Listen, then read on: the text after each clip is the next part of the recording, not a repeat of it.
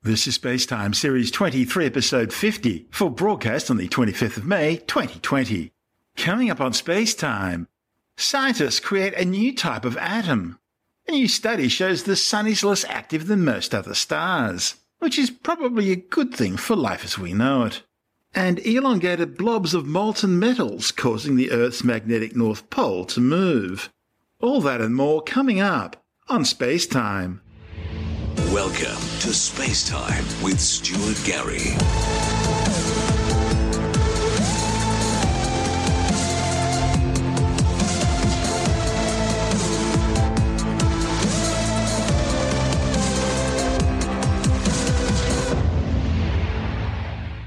Physicists have created a new, never before seen exotic atom called pionic helium.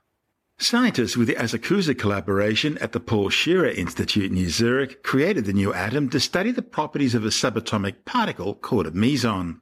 The findings, reported in the journal Nature, represent the first time laser spectroscopy measurements have been made of mesons, providing new high precision details on their properties, including a measurement of their mass a hundred times more accurately than currently known.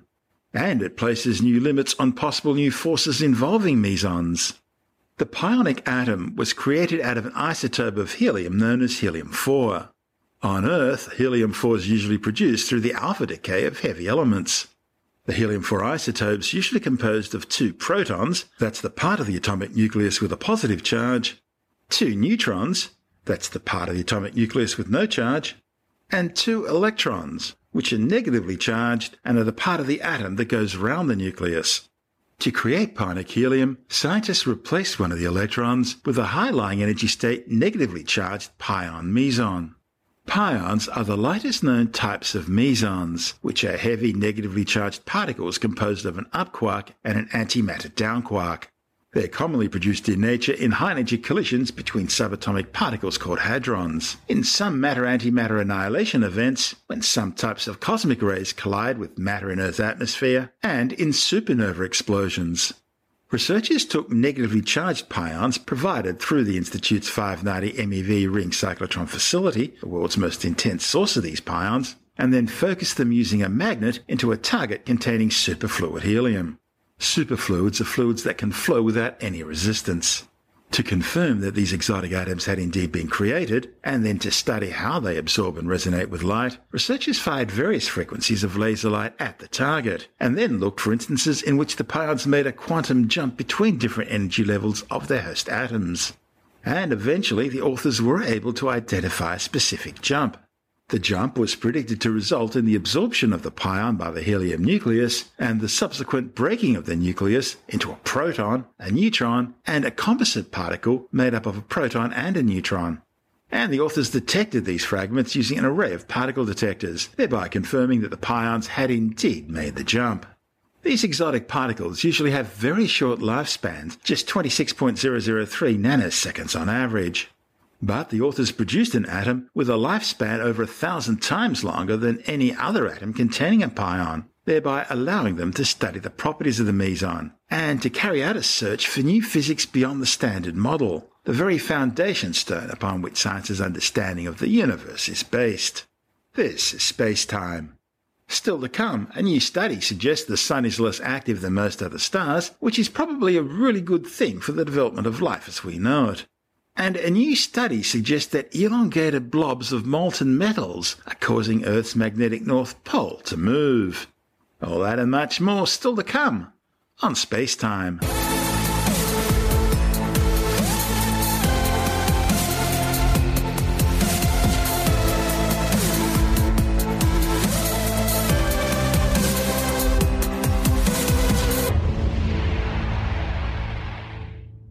Study has found that our Sun is at least five times less active than other similar stars, which is probably a good thing for the development of life as we know it.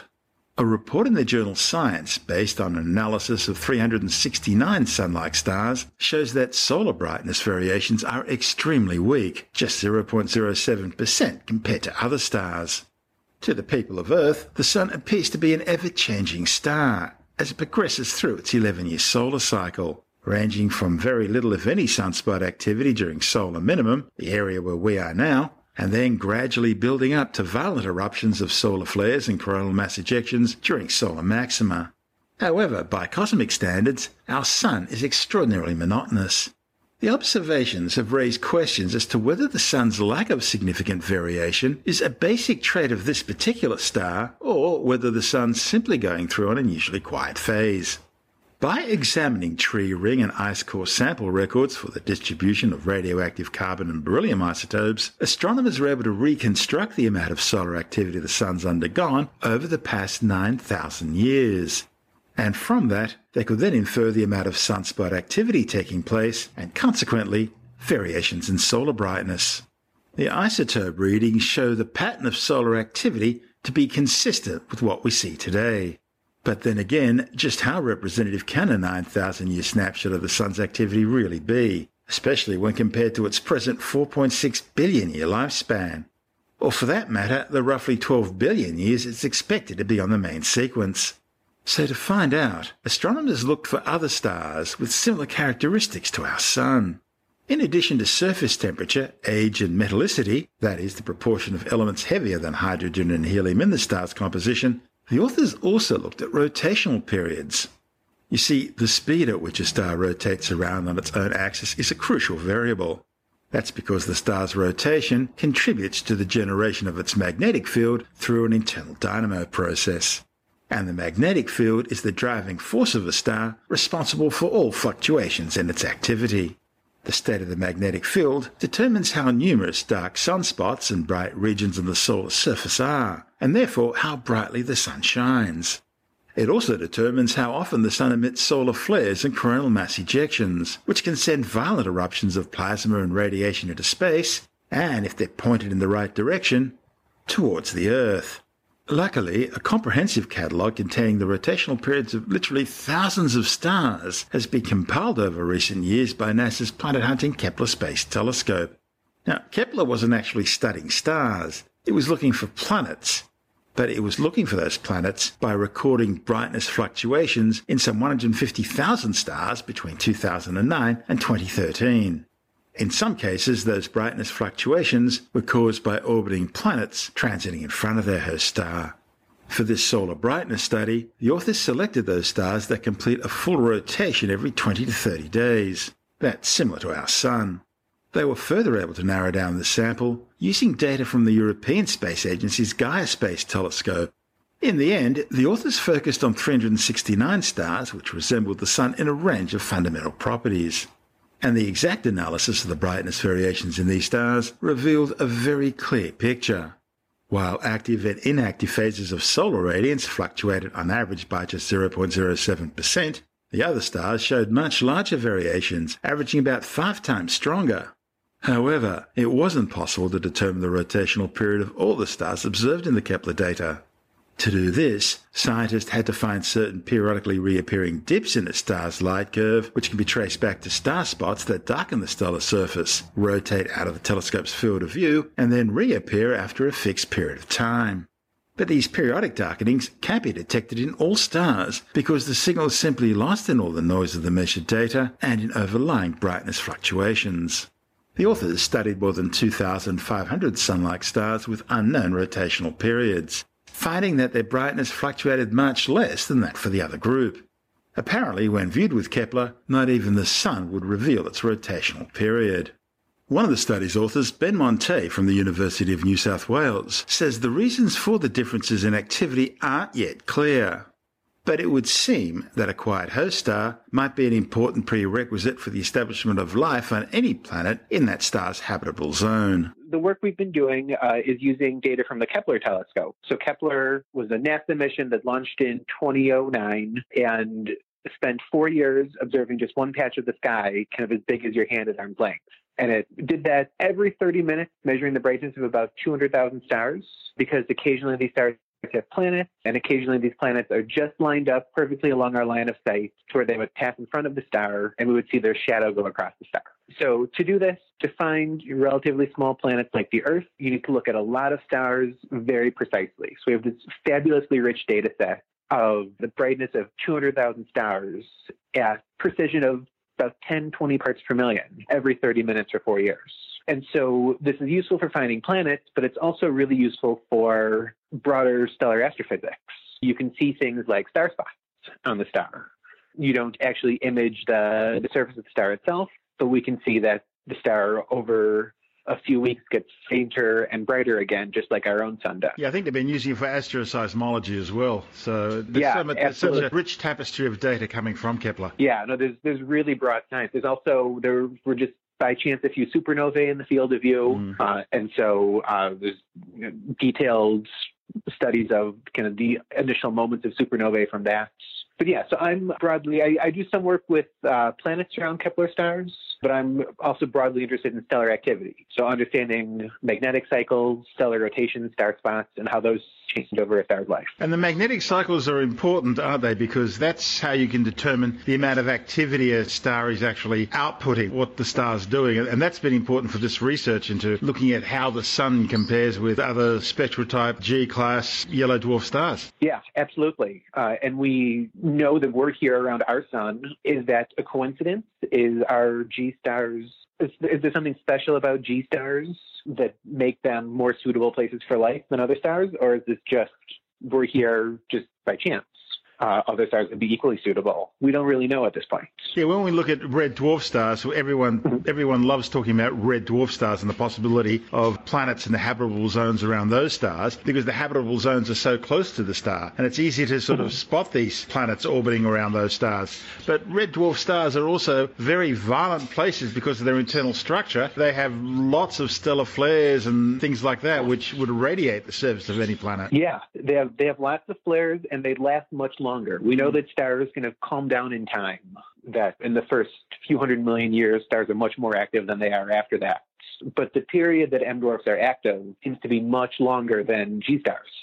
And so not only do you have these very large flares regularly from these stars, but they go on for a much longer fraction of the planetary system's life. And so any small planets, you know, potentially habitable could have their atmosphere stripped away before life has a chance to form. I'm working with a student at the University of Chicago right now who's trying to characterize flare rates around M dwarfs. And one of the things we're seeing is that they just, they're so much more extreme than other types of stars for hundreds of millions of years.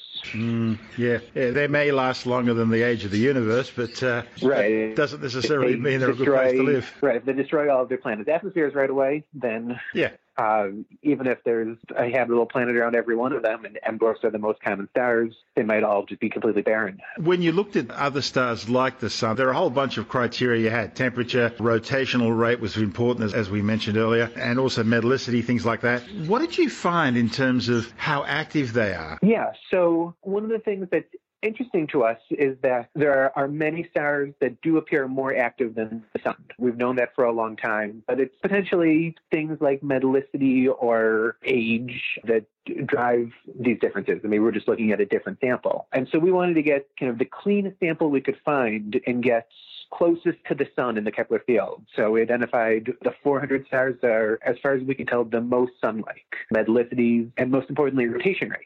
We look at stars of known ages and we can see that they slow down in time, and their rotation rate is a very reliable proxy for age. That if you find stars that are rotating at around the same speed as the sun and they're about the same temperature as the sun, then they're about the same age as the sun. hmm Um, and so this is not just a sample of G stars, but a sample of roughly four to five billion year old G stars. And so this gives us really a unique opportunity to place the sun in context and see how its rotation compares, or how uh, activity compares to other stars of its type and age. And we found that our sun is quite a bit quieter. That if you look at photometric variability, how much the star gets brighter and fainter over the four years of the Kepler mission, the sun is really boring relative to these other stars. That might be a good thing for Uh, life, I guess. It might be a good thing for life. Yeah. There's a few factors in here. This is, we're looking at star spots, which are correlated with flares, but aren't necessarily identical to flares uh, in terms of current. But the calmer the star is, that's probably better for life, the more stable it is. It also gives us the interesting kind of flip side that it's easier to find planets around more stable stars because there's less activity to mess up your planetary signals. And so any alien civilizations trying to find planets uh, around other stars, our sun would be one of the easiest targets. As you did your search, there are a lot of stars you couldn't get rotational periods for at all. Yes, that's correct. If you were observing the sun in the Kepler filters, uh, you would see about one part in 1,000 brightness variation over a month. Mm. And there are systematics at the in the Kepler telescope that inhibit signals much smaller than that. And so we can find fairly short timescale events that are you know, like the size of the Earth going in front of the sun, something like 100 parts per million. But in terms of actually finding long term signals like star spots, one part in 1,000 around the limit.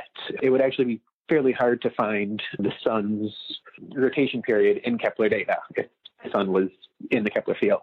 And so we compare to the stars where we see clear rotation periods, but maybe there are other stars that are sun-like, just kind of buried in the noise there. And so we also considered the sample of stars that are sun-like without measured rotation periods. What that probably means is that they're rotating even more slowly than the sun, or just have a very small amplitude of star spot signals. And so we looked at those, and even in, uh, compared to those, the sun uh, is very calm. Can you extrapolate anything from that in terms of what this tells us about the need for a quiet place in order for life to grow? Kind of two interpretations of our results. The first is that the sun is inherently quieter than these other sun-like stars for some mechanism that we don't really understand. We don't have a good explanation for why it should be quieter. We just see that observationally it is. And so maybe this is telling us something about the sun's magnetic field. And we do think there might be some sort of transition that happens in the magnetic fields of solar type stars at about 5 billion years of age. And so perhaps the sun is just in this transition region and it's very quiet for that reason. That's possible. The other explanation is that perhaps the sun is in just a very quiet phase, that there's much more longer time scale of variations. We know that the sun has its 11 year cycle, mm-hmm. um, but there are longer term signatures in there. There's things like the Maunder minimum, which went on for a few decades. You see, you know, a series of magnetic cycles that are more active than others consecutively. And so we know there are there is variability in the activity of the sun on decadal and you know, century timescales. But perhaps there's tens of thousands of year long timescales as well. Uh, we know from uh, isotopes and radiocarbon dating that the sun activity has been stable for about 10,000 years, but we don't really know longer than that. So if the sun is just in a boring several millennia, and then becomes more active in 50,000 years. That's possible. I take it there's been nothing in the in other records that would show any sort of difference in, in how it's affecting life on Earth over periods earlier than that 9,000 year slice that you've been able to get through your ice core and, and tree ring samples. So it's not like there's a sudden kind of the limitation of, of where we are. That, yeah, yeah it's hard to look at. We don't have good proxies of stellar magnetic activity going back more than about 10,000 years. Mm. So there's yeah one of these two scenarios. So in a scenario where the sun is actually much less active, then perhaps that is telling us something about habitability. Certainly we're here, but we don't deeply understand what goes into habitability. You know, a, a quiet star is important, but how quiet do you need? We don't really know. Uh, but we're working on it. That's Ben Montet from the University of New South Wales. And this is Space Time. I'm Stuart Gary. Still to come, elongated blobs of molten metals causing Earth's magnetic north pole to move. And later in the science report, positive early results from phase 1 clinical trials of a new COVID-19 vaccine. All that and more still to come on Space Time.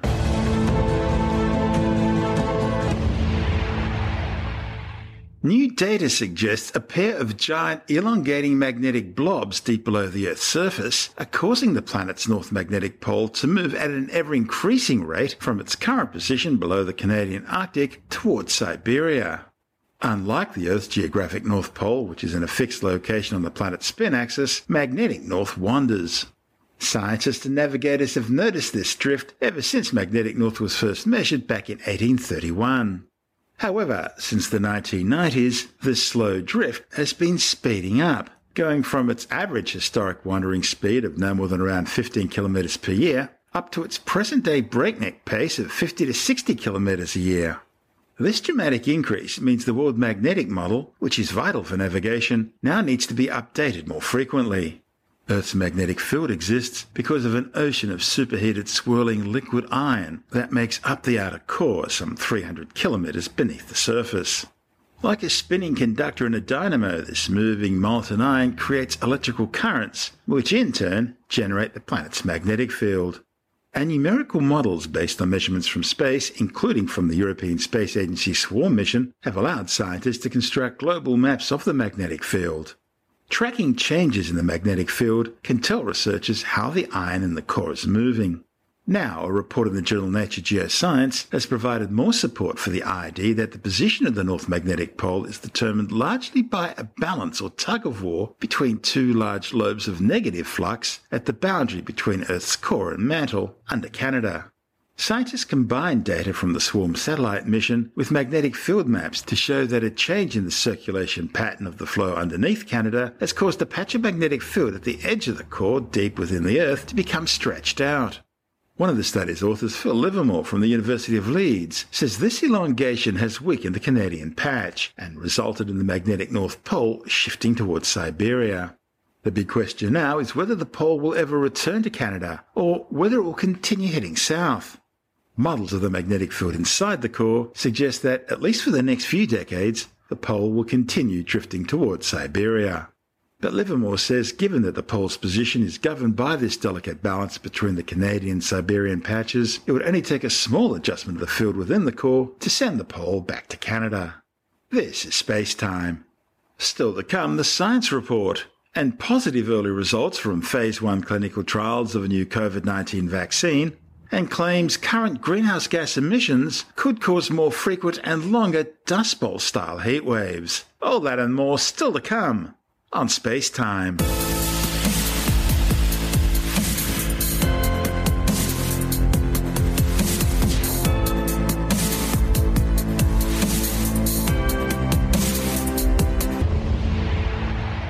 And time now to take a brief look at some of the other stories making news in science this week with a science report. There have been positive early results from phase 1 clinical trials of Moderna's new COVID 19 vaccine.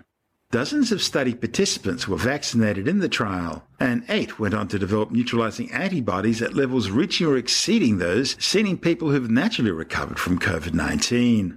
Neutralizing antibodies bind to the virus, preventing it from infecting ACE2 receptors on cells. The results of the study, which was led by the National Institutes of Health, have not yet been peer reviewed or published in the medical journal. Phase 1 clinical trials typically studies only a small number of people, focusing on whether the vaccine is safe and whether it elicits any sort of immune response. The US Food and Drug Administration has now cleared the company to begin Phase 2 trials in July. They'll involve several hundred people, and if they go well, it'll lead to a large scale Phase 3 clinical trial, which usually involves tens of thousands of participants. And if all that continues on track, then the new vaccine could be available to the public possibly as early as January. The COVID 19 coronavirus spread from China's Wuhan wet markets in mid November. However, attempts by China's communist government to cover up the extent of the contagion and its decision to continue allowing international travel from Wuhan, while at the same time banning travel from Wuhan to other parts of China, meant the virus has quickly spread into a global pandemic, which has now infected over 5 million people, killing some 400,000 of them and costing the world more than $7 trillion in lost economy. A new study claims current greenhouse gas emissions could cause more frequent and longer Dust Bowl heat waves. The 1930s Dust Bowl drought across North America's Great Plains caused widespread crop failures and large dust storms. But a new study in the journal Nature Climate Change suggests that things could have been much worse had they been dealing with today's level of greenhouse gas emissions back then. Scientists looked at how these 1930s heat waves would have behaved if they had happened now with present day greenhouse gas emissions, finding that the heat waves would have been almost five days longer in 1934 conditions increasing to an extra eight days for the most severe 1936 heat wave. They also found that under current emissions, these once in a hundred year events are more likely to occur once every 40 years. Archaeologists have discovered a rare coin from the Bar Kokhba revolt at a dig site near the Temple Mount in Jerusalem. The ancient bronze coin dating back to the year 132 was unearthed at the William Davidson Archaeological Park in the Jewish quarter of Jerusalem's Old City between the Temple Mount and the City of David. The coin's decorated on one side with a cluster of grapes and the inscription Year 2 of the Freedom of Israel, Jerusalem. And on the other side is a palm tree with the inscription Return to Israel, Jerusalem. The coin is from the period of the Bar Kokhba revolt, the third attempt to try and liberate the Jewish homeland from Roman occupation 1900 years ago. Rebels deliberately minted these coins on Roman regime coins in defiance of Roman occupation. The revolt lasted around five years. It caused such heavy casualties among Roman forces it took six full Roman legions, together with auxiliaries and elements from up to six additional legions, to finally crush the rebels. To ensure it could never happen again, Rome banished the Jewish people from Israel, moving them to other parts of the Roman Empire, and even changing the name of their land to Syria Palestinia. Okay, admit it. Chances are you're a cyberchondriac, a person who will first go and check out good old Dr. Google when they're a bit sick, just to reassure themselves. But a new study has found that Dr. Google, a euphemism for a multitude of online self diagnosis symptom checkers, is usually wrong. The findings are based on a new study reported in the Medical Journal of Australia, which found that an analysis of 36 leading international mobile and web based symptom checkers, resulting in just 36% producing a correct diagnosis as a first result. Google gets an estimated 70,000 health related searches every minute, and close to 40% of Australians have looked for online health information in order to self treat. A new National Centre for Naturopathic Medicine has opened at the Southern Cross University's Lismore campus. The university's Vice Chancellor, Adam Shoemaker, says the benefits of basing the centre in a region like the Northern Rivers of New South Wales means there's an established network of support from local people receptive to trying new things. Surrounded in lush subtropical rainforests, the Northern Rivers region proudly describes itself as the hippie capital of Australia, with a strong counterculture, new age, and alternative lifestyle philosophy. And as you'd expect, it's also the anti vax capital of Australia, with the nation's lowest vaccination rates, and so provides the perfect location for a national centre for naturopathic medicine. Tim Mendham from Australian Skeptics says he strongly supports any scientific research but he's concerned that research carried out at this centre might not necessarily adhere to the same high scientific standards and peer review processes one should expect from a scientific medical research facility. There's a number of these sort of centres, some that have been tried to be set up and were sort of knocked back by the universities. Obviously, Southern Cross University is very happy to take, I think it's $10 million, and they have funding a national centre for naturopathic medicine in Southern Cross University's Lismore campus, and therefore they're supposed to be doing. I mean, you know, research is a good thing, but sometimes you wonder about what's going to come out of this. It's very similar to the National Centre for Integrated Medicine, which is in Western Sydney University. They're doing alternative stuff, especially um, traditional Chinese medicine, and they've got heavy sponsorship from you know Chinese organisations, etc. So uh, it's around, unfortunately. And the curious thing is that uh, Lismore campus got closed down very early on because of virus outbreaks. That's the irony. Uh. to try to sort of give themselves some street cred, right, or some science street cred by saying, look, we're funding this research. What it comes out with is going to be sort of very, very uh, interesting to see, see if they're sort of uh, how diligent they are. And well, I worry about it for, for, a start because it is naturopathy and there's a lot of garbage in that naturopathy outside of the, the healthy sort of uh, guidance, etc. Eat healthy foods, which is all right, but a lot of other stuff. I mean, naturopaths are notoriously anti-vaccination. They've been very quiet in the last few weeks. Yes, yeah, most of them have been. Yeah, I know. It's uh, it's Funny obviously that. not something to. Yeah, well, the, the irony abounds with this sort of uh, coronavirus. It put a lot of people, it dragged a lot of people into the spotlight and put put a lot of others back hiding. So uh, it's an interesting situation. A lot of people have been turned on their, flipped over, if you like, on their confident views, etc. Yeah, there's a lot of churches who are going around saying that they're safe from coronavirus because because the congregation is fervently religious, etc. So, um, so we'll have to see how they work out. Actually, I don't think anyone's uh, immune, whether you're uh, religious or not. I think the real sad thing about all this is that it's not that they could just get themselves infected or sick or something like that, but some innocent person who just happens to be walking past them could get infected or sick or, or you know, worse still, die. Yeah, I mean, the problem is about a lot of these things, whether it's a church or whether it's a naturopathy clinic or something, people get a very false sense of security, and they think I've taken a, a, a herbal remedy or whatever, however dodgy it might be. Therefore, I'm fine. So I go out in the community. So unfortunately, that's a recipe for disaster. That's Tim Mendham from Australian Skeptics. And that's the show for now.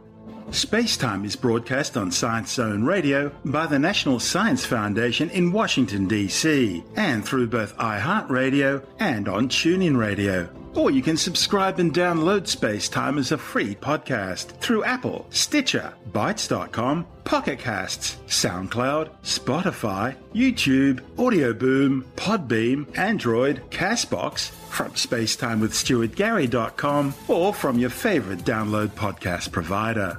You can help support the show and the work we do by visiting the Spacetime online shop and grabbing yourself a few goodies, or by becoming a Spacetime patron, which gives you access to commercial free double episode versions of the show, as well as bonus audio content and other rewards. Just go to our Patreon page through spacetimewithstuartgary.com for all the details. If you want more space time, check out our blog, where you'll find all the stuff we couldn't fit in the show, as well as loads of images, news stories, videos, and things on the web I find interesting or amusing. Just go to spacetimewithstuartgary.tumblr.com. That's all one word and in lowercase, and that's Tumblr without the E. You can also follow us through at Stuart Gary on Twitter at Spacetime with Stuart Gary on Instagram, through our Spacetime YouTube channel, and on Facebook, just go to www.facebook.com slash spacetime with Stuart Gary. Spacetime is brought to you in collaboration with Australian Sky and Telescope magazine, your window on the universe. You've been listening to Spacetime with Stuart Gary. This has been another quality podcast production from bitesz.com.